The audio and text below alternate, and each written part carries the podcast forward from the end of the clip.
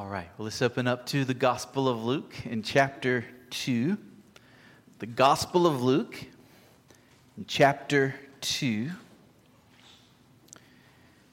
And I want to begin this morning with a story. Uh, when the boy Jesus was five years old, he was playing at the ford of a rushing stream.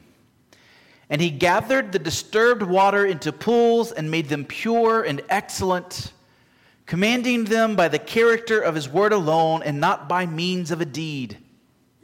Then, taking soft clay from the mud, he formed twelve sparrows. It was the Sabbath when he did these things, and many children were with him. And a certain Jew, seeing the boy Jesus with the other children doing these things, went to his father Joseph and falsely accused the boy Jesus, saying that on the Sabbath he made clay, which is not lawful, and fashioned twelve sparrows. And Joseph came and rebuked him, saying, Why are you doing these things on the Sabbath? But Jesus, clapping his hands, commanded the birds with a shout in front of everyone, and said, Go Take flight, and remember me, living ones. And the sparrows, taking flight, went away squawking. When the Pharisee saw this, he was amazed and reported it to all his friends. So, five year old Jesus formed birds out of clay. But there's more to the story. And the son of Annas, the scribe, had come with Joseph and taking a willow twig, he destroyed the pools and drained out the water which Jesus had gathered together. And he dried up their gatherings. And Jesus, seeing what had happened, said to him, Your fruit shall be without root, and your shoot shall be dried up like a branch, scorched by a strong wind. And instantly that child withered.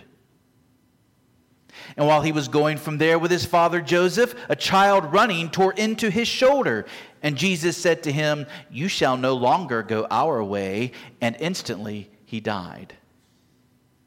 At once the people, seeing that he was dead, cried out and said, Where was this boy born that his word becomes a deed? And when they saw what had happened, the parents of the dead boy blamed his father Joseph, saying, Because you have this boy, you cannot live with us in this village. If you wish to be here, teach him to bless and not to curse. And Joseph said to Jesus, Why do you say such things? They suffer and they hate us. And the boy said to Joseph, If the words of my father were not wise, he would not know how to instruct children. And again he said, If these were the children of the bridal chamber, they would not receive curses. These people shall receive their punishment. And instantly the ones accusing him were blinded. But Joseph became angry and took hold of his ear and pulled hard. And Jesus said to him, Is it enough for you to seek me to find me? You have acted foolishly. So Jesus, at five years old, is certainly not speaking like a five year old, is killing children, striking people with blindness, and rebuking his father Joseph. That sound right? One more. And when he was about eight years old, and when his father, a carpenter, was making plows and yokes, he received a bed from a certain rich man so that he might make it exceedingly great and suitable. And since one of the required pieces was shorter and he did not have a measure, Joseph was distressed, not knowing what to do. But the boy came to his father and said, Put down the two pieces of wood and align them to your end. Joseph did just as Jesus said to him. And the boy stood at the other end and took hold of the short piece of wood and stretched it. And he made it equal to the other piece of wood. And he said to his father, Do not be distressed, but do what you wished. And Joseph embraced and kissed him, saying, Blessed am I, for God gave me this boy. Now, these stories are complete rubbish. Okay? They come from what is known as the Gospel of Thomas. This is an account of Jesus' life written probably at least a century after Christ. The Gospel of Thomas is full of stories like this. Interesting to read, clearly made up. Uh, in fact, scholars are almost unanimous that the author must have been a Gentile who was not very familiar with Jewish life, because even the picture of Jewish life given in that gospel doesn't match what we know to be true. The Gospel of Thomas was certainly not written by the Apostle Thomas. And when the early church leaders declared the books they believed to be inspired by the Holy Spirit, this was not one of them. Uh, it was not even controversial. No one believed that the Gospel of Thomas was spirit inspired truth. But you can understand how the Gospel of Thomas came about. After all, ever since the days of Jesus, people have wanted to know more about his childhood. Here is the most important, the most famous man who ever walked the earth. And Matthew and Mark and Luke and John tell us so very little about what his life was like as a child. There's always this temptation to want to discover and know more than God has revealed to us. And yet, we as Christians trust that the scriptures are sufficient, that we do, in fact, know everything that we need to know to live faithful, godly lives as followers of the risen and ascended Lord Jesus. There is nothing we need to know about Jesus that has not been revealed to us in the Word of God. That said, the scriptures are not completely silent on the childhood of Jesus. And so this morning, our next brief passage in Luke 2 uh, has us thinking about our Lord and what we do know about his childhood. Um, I think you'll find there's much here for us to learn that's not just interesting, but I hope truly helpful to us. So look at Luke 2, verses 39 through 40. Luke 2, verses 39 through 40. And when they, Joseph and Mary, had performed everything according to the law of the Lord, they returned into Galilee to their own town of Nazareth. And the child grew and became strong, filled with wisdom, and the favor of God was upon him. Okay, so when Jesus was 40 days old, in keeping with the Old Testament law, Joseph and Mary went from Bethlehem to Jerusalem to the temple, and they did everything that the law required of them. Now, having fulfilled those obligations before God, it's time to go home to Nazareth. This is where Joseph and Mary were from. This is where they are now going to take Jesus for the first time. But wait a minute, Justin. There is a glaring problem here. Luke says they returned to Galilee to Nazareth. Matthew tells us something different. He tells us about these wise men that come from the east to Herod in Jerusalem. Matthew tells us how Herod learned about Jesus and sought to kill all the little children, two and under, in Bethlehem. According to Matthew, Joseph and Mary did not go directly to Nazareth, but to Egypt, as Joseph was commanded in a dream.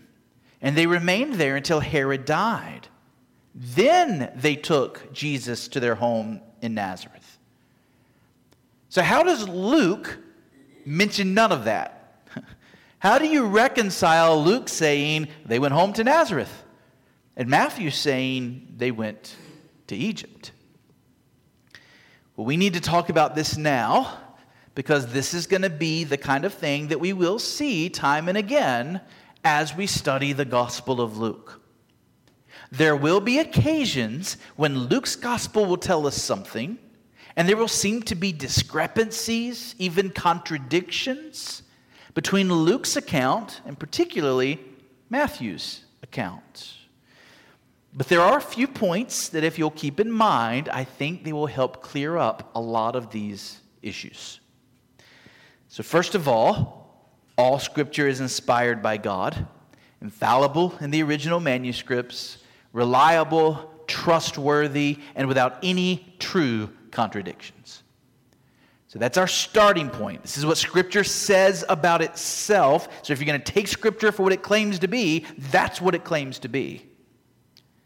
When the early church leaders were recognizing which books belonged in the New Testament canon, they were fully aware that there were some differences between the gospel writers. They were also equally convinced that each book was true and faithful and trustworthy.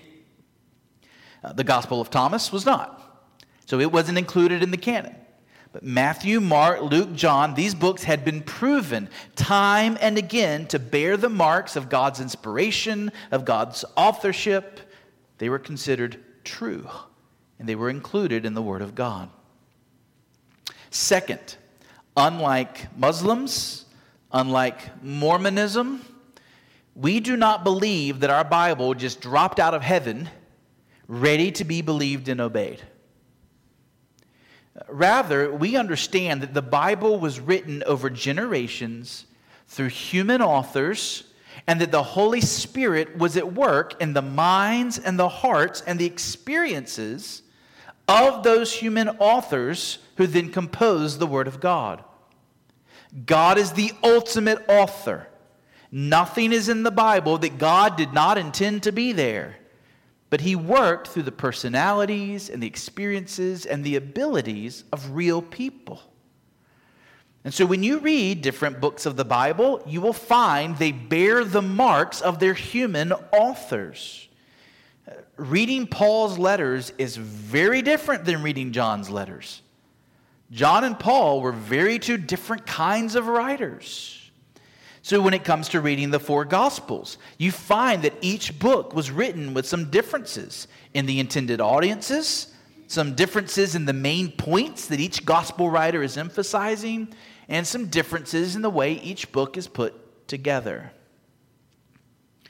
Now, third, I am convinced, though this is debated, uh, that Matthew's Gospel was probably not yet written when Luke was writing his Gospel.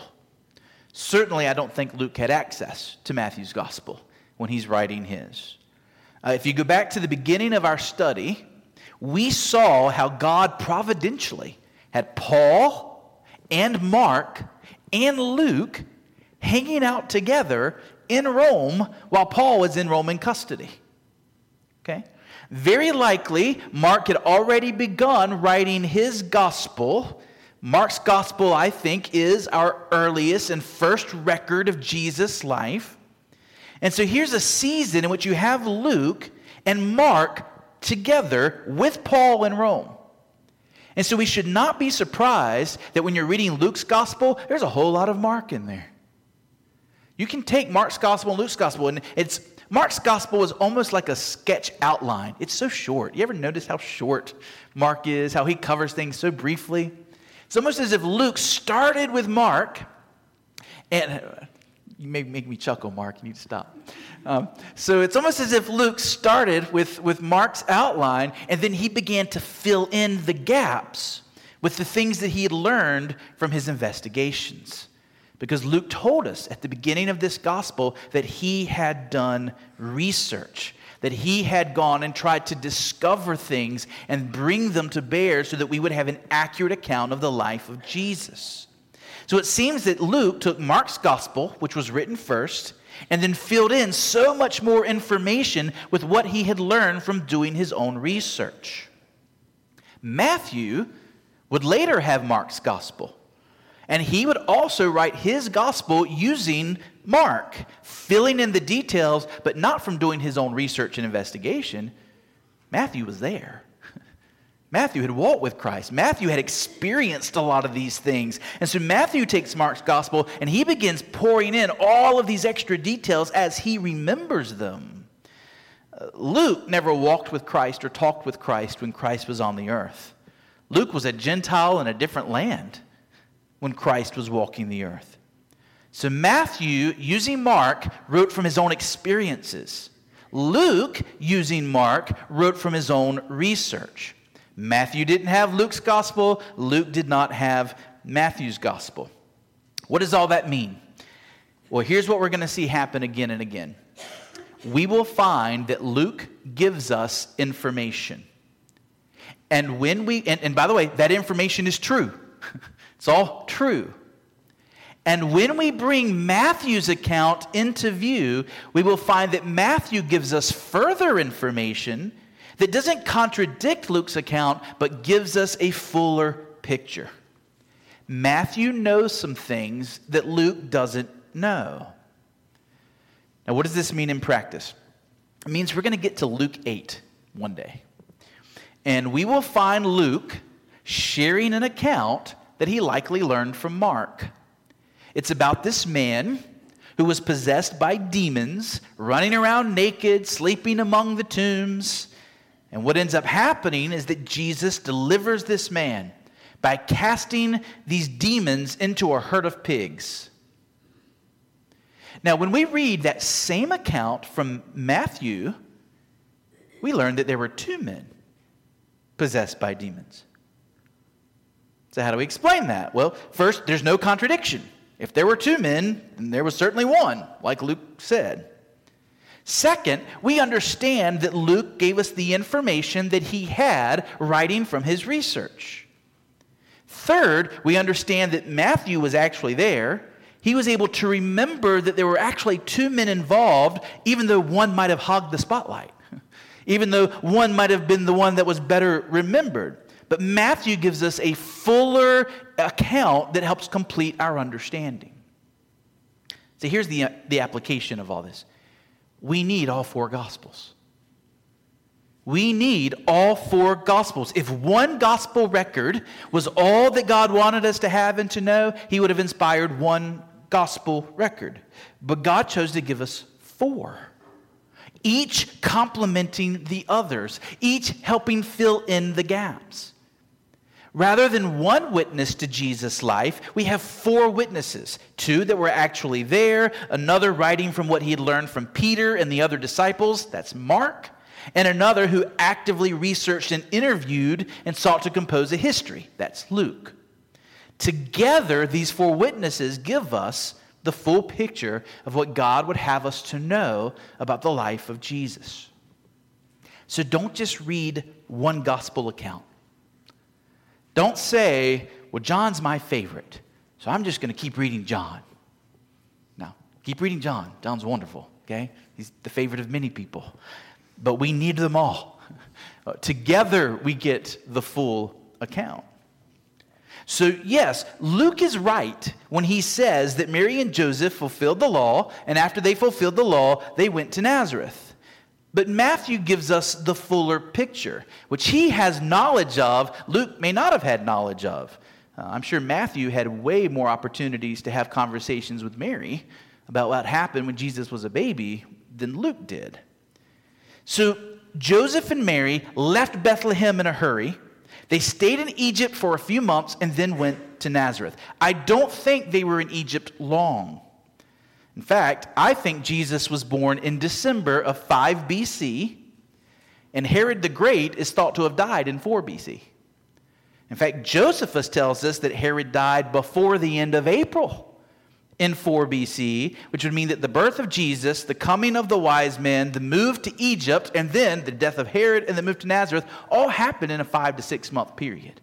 That these events happened fairly close together. Okay, Enough on that. As we think about verses 39 and 40, we find that verse 40 is really giving us a summary of what really mattered in the childhood of Jesus. And we're not being told stories about birds made from clay. We're being told about Jesus' growth. It's about his physical development, and even more importantly, it's about his spiritual and moral development. Now, before we unpack that statement, let's just remind ourselves what we do know from the Bible about the facts of Jesus' childhood. Yes, Jesus grew in strength and in wisdom, but what was happening in Jesus' life that was a part of his growth? What was happening in Jesus' life that God was using to contribute to Jesus' growth? The, the secret things belong to the Lord, but what has God told us about the childhood years of our Lord?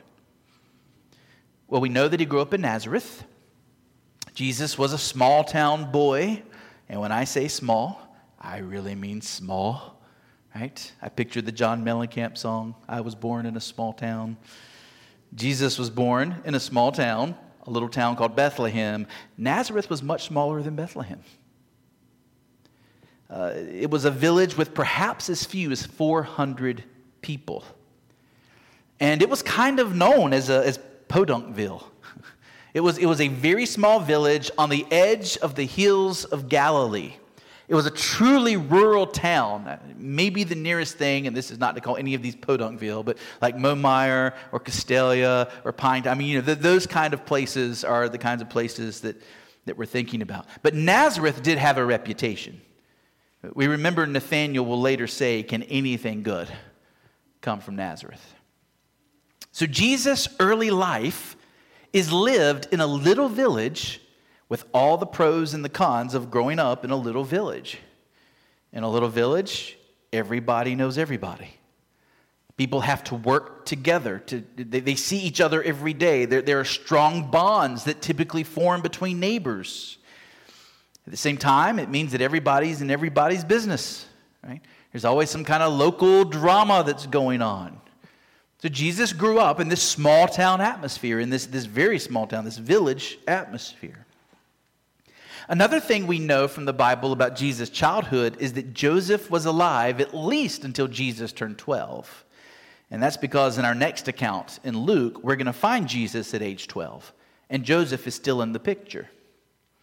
Uh, so Ju- Jesus grew up in a nuclear family home with a father and a mother, both who helped shape his early life. Uh, Joseph was a tekton. it's often translated as carpenter, but as we've talked about before, it probably refers more to a stonemason.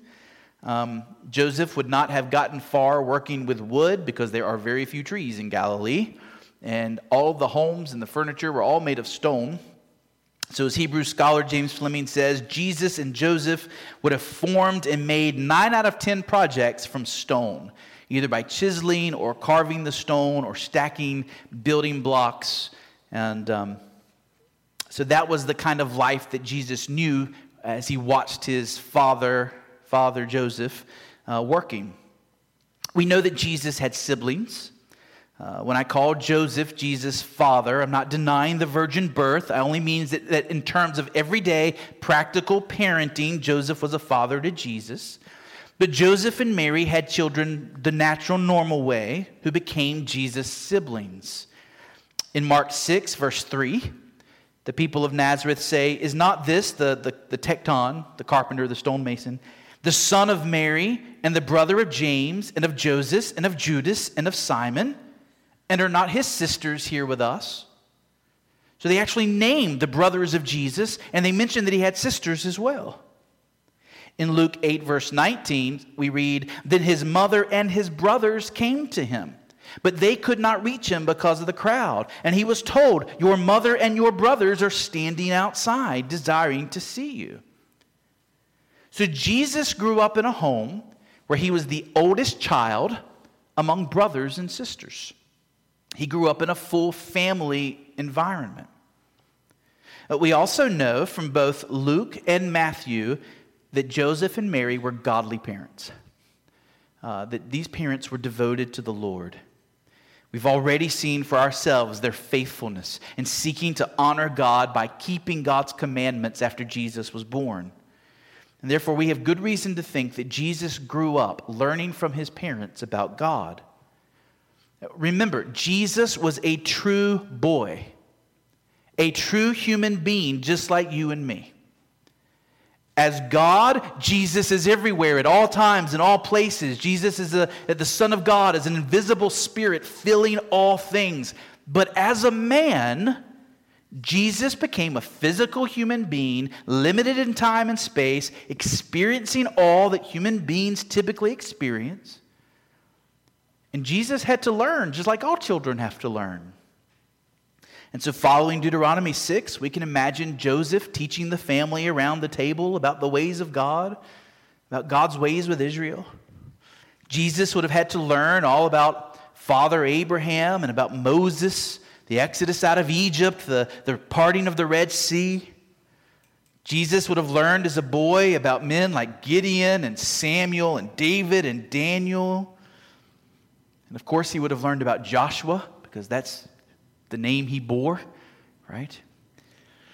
As a devout Jewish family, the, the family would have prayed together. They would have talked about the things of God together. They would have been very serious about God's moral commands. Jesus' life would have been marked by the, the familiar pattern of six days of work and then going to the synagogue on Saturday and hearing the scriptures explained. Each Sabbath, his family would have enjoyed Sabbath rest, keeping the Sabbath laws of the Old Testament, while gathering with others in that little village of Nazareth at the synagogue to worship and to pray. So when Luke tells us that Jesus grew strong and wise, that didn't happen in a vacuum. It happened the way God makes other boys and girls strong and wise through godly parenting, through love and commitment, through the pattern of hard work and rest, learning skills from his parents, regular and committed worship, and all these other wonderful habits that God has taught us to cultivate into our lives. People may look at your life of working hard at your callings, uh, praying, gathering with God's people, ordering your life according to the Word of God, and they might say, oh, that's, that's a bland life. But no, it is through these mundane looking practices that God is making you wise. And that God is growing you up and making you mature and a blessing to others. There is glory in the mundane. And when your heart is in these things and you see with the eyes of faith, they are not mundane at all. For example, being here on Sunday, when you remember that the special presence of God is here, just like he was in the holy holies of the temple, when you remember that the Spirit of God is at work doing supernatural things in our souls as we worship, Suddenly, what looks like just another worship service is another worship service. With everything that that entails, with all the glory that that includes. God does the extraordinary through the ordinary things that He's called us to do. We have to mention one other reality about the childhood of Jesus, and this is a distinction that boggles our minds a little bit. Jesus was a sinless child. A sinless child. We, we know almost nothing about that dynamic in his family's life. Were the other kids jealous because Jesus never got in trouble? Uh, did they resent him for being so good? We don't know. I do think we can be confident that God's Spirit was at work in this family, uh, making straight the paths for Jesus to grow up strong and wise. And later, uh, while Jesus is an adult, we will see at least a glimpse of some tension that exists between him and even his mom and his brothers. Nevertheless, we can't help but note that later it will be two of Jesus' brothers who are leaders in the Christian church. It will be two of Jesus' own brothers who grew up with him who are declaring that he is indeed the resurrected Son of God, worthy of their worship and their adoration. I think that's pretty astounding. So Luke points us to two areas of growth. He says first that Jesus grew strong. That probably refers to actual physical strength. It could also include moral fortitude, but I think physical strength is, is implied. Physical growth isn't more important than spiritual or character growth, but the fact is, we are limited in our usefulness to God if we're limited physically. Uh, we must never get our priorities out of order. We must never think that physical health matters more than spiritual health. But we also shouldn't fall in the opposite ditch. We must never think that physical health doesn't matter. Uh, in 1 Timothy 4:8, Paul says that bodily training is of some value, though godliness is of value in every way. He isn't saying to ignore bodily training. He isn't saying to, to pursue only godliness. No, he's saying bodily training does have some value. It is worth pursuing. It's part of being good stewards of what God has entrusted to us. And you can imagine Jesus growing strong as he helps his, his father in working with the, the stone and being, becoming a mason. But spiritual health is even more important since these bodies in their present form will not last forever, but our souls will. Uh, we should also note here that Luke makes this comment about Jesus' strength as a child in a day when many children died in infancy and in early childhood. Uh, early birthdays were considered important milestones. Uh, children that did not grow strong, children that were frail or sickly, they often did not live to see adulthood.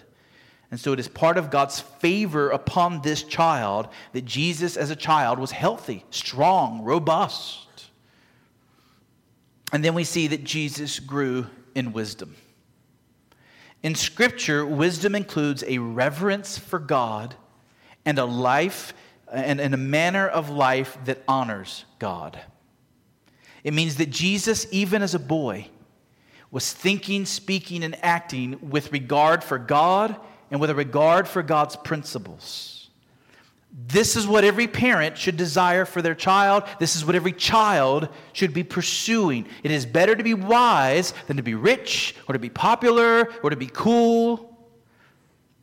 Wisdom is what marks out the choice servants of God. Wisdom is what is prized in heaven itself. Wisdom brings great joy and peace because those who are wise are able to be a blessing to others. Jesus' relationship with God his Father was deepening as he grew. Jesus' relationship with his Father was strengthening as he grew. And out of that relationship, he was living with a sense of honor towards God and a, sort, a, a kind of righteousness and, and kindness towards others. Parents, if our kids get into the best college or become athletic stars, or even if they one day make millions of dollars, but they are still fools before God, we have missed what really matters.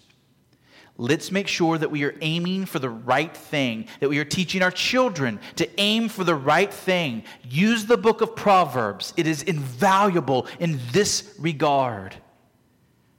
The aim of parenting is that our children would be wise, a holy reverence for God, a regard for his principles, walking coram deo before his face. Let's close by noting where Jesus' growth in strength and wisdom came from.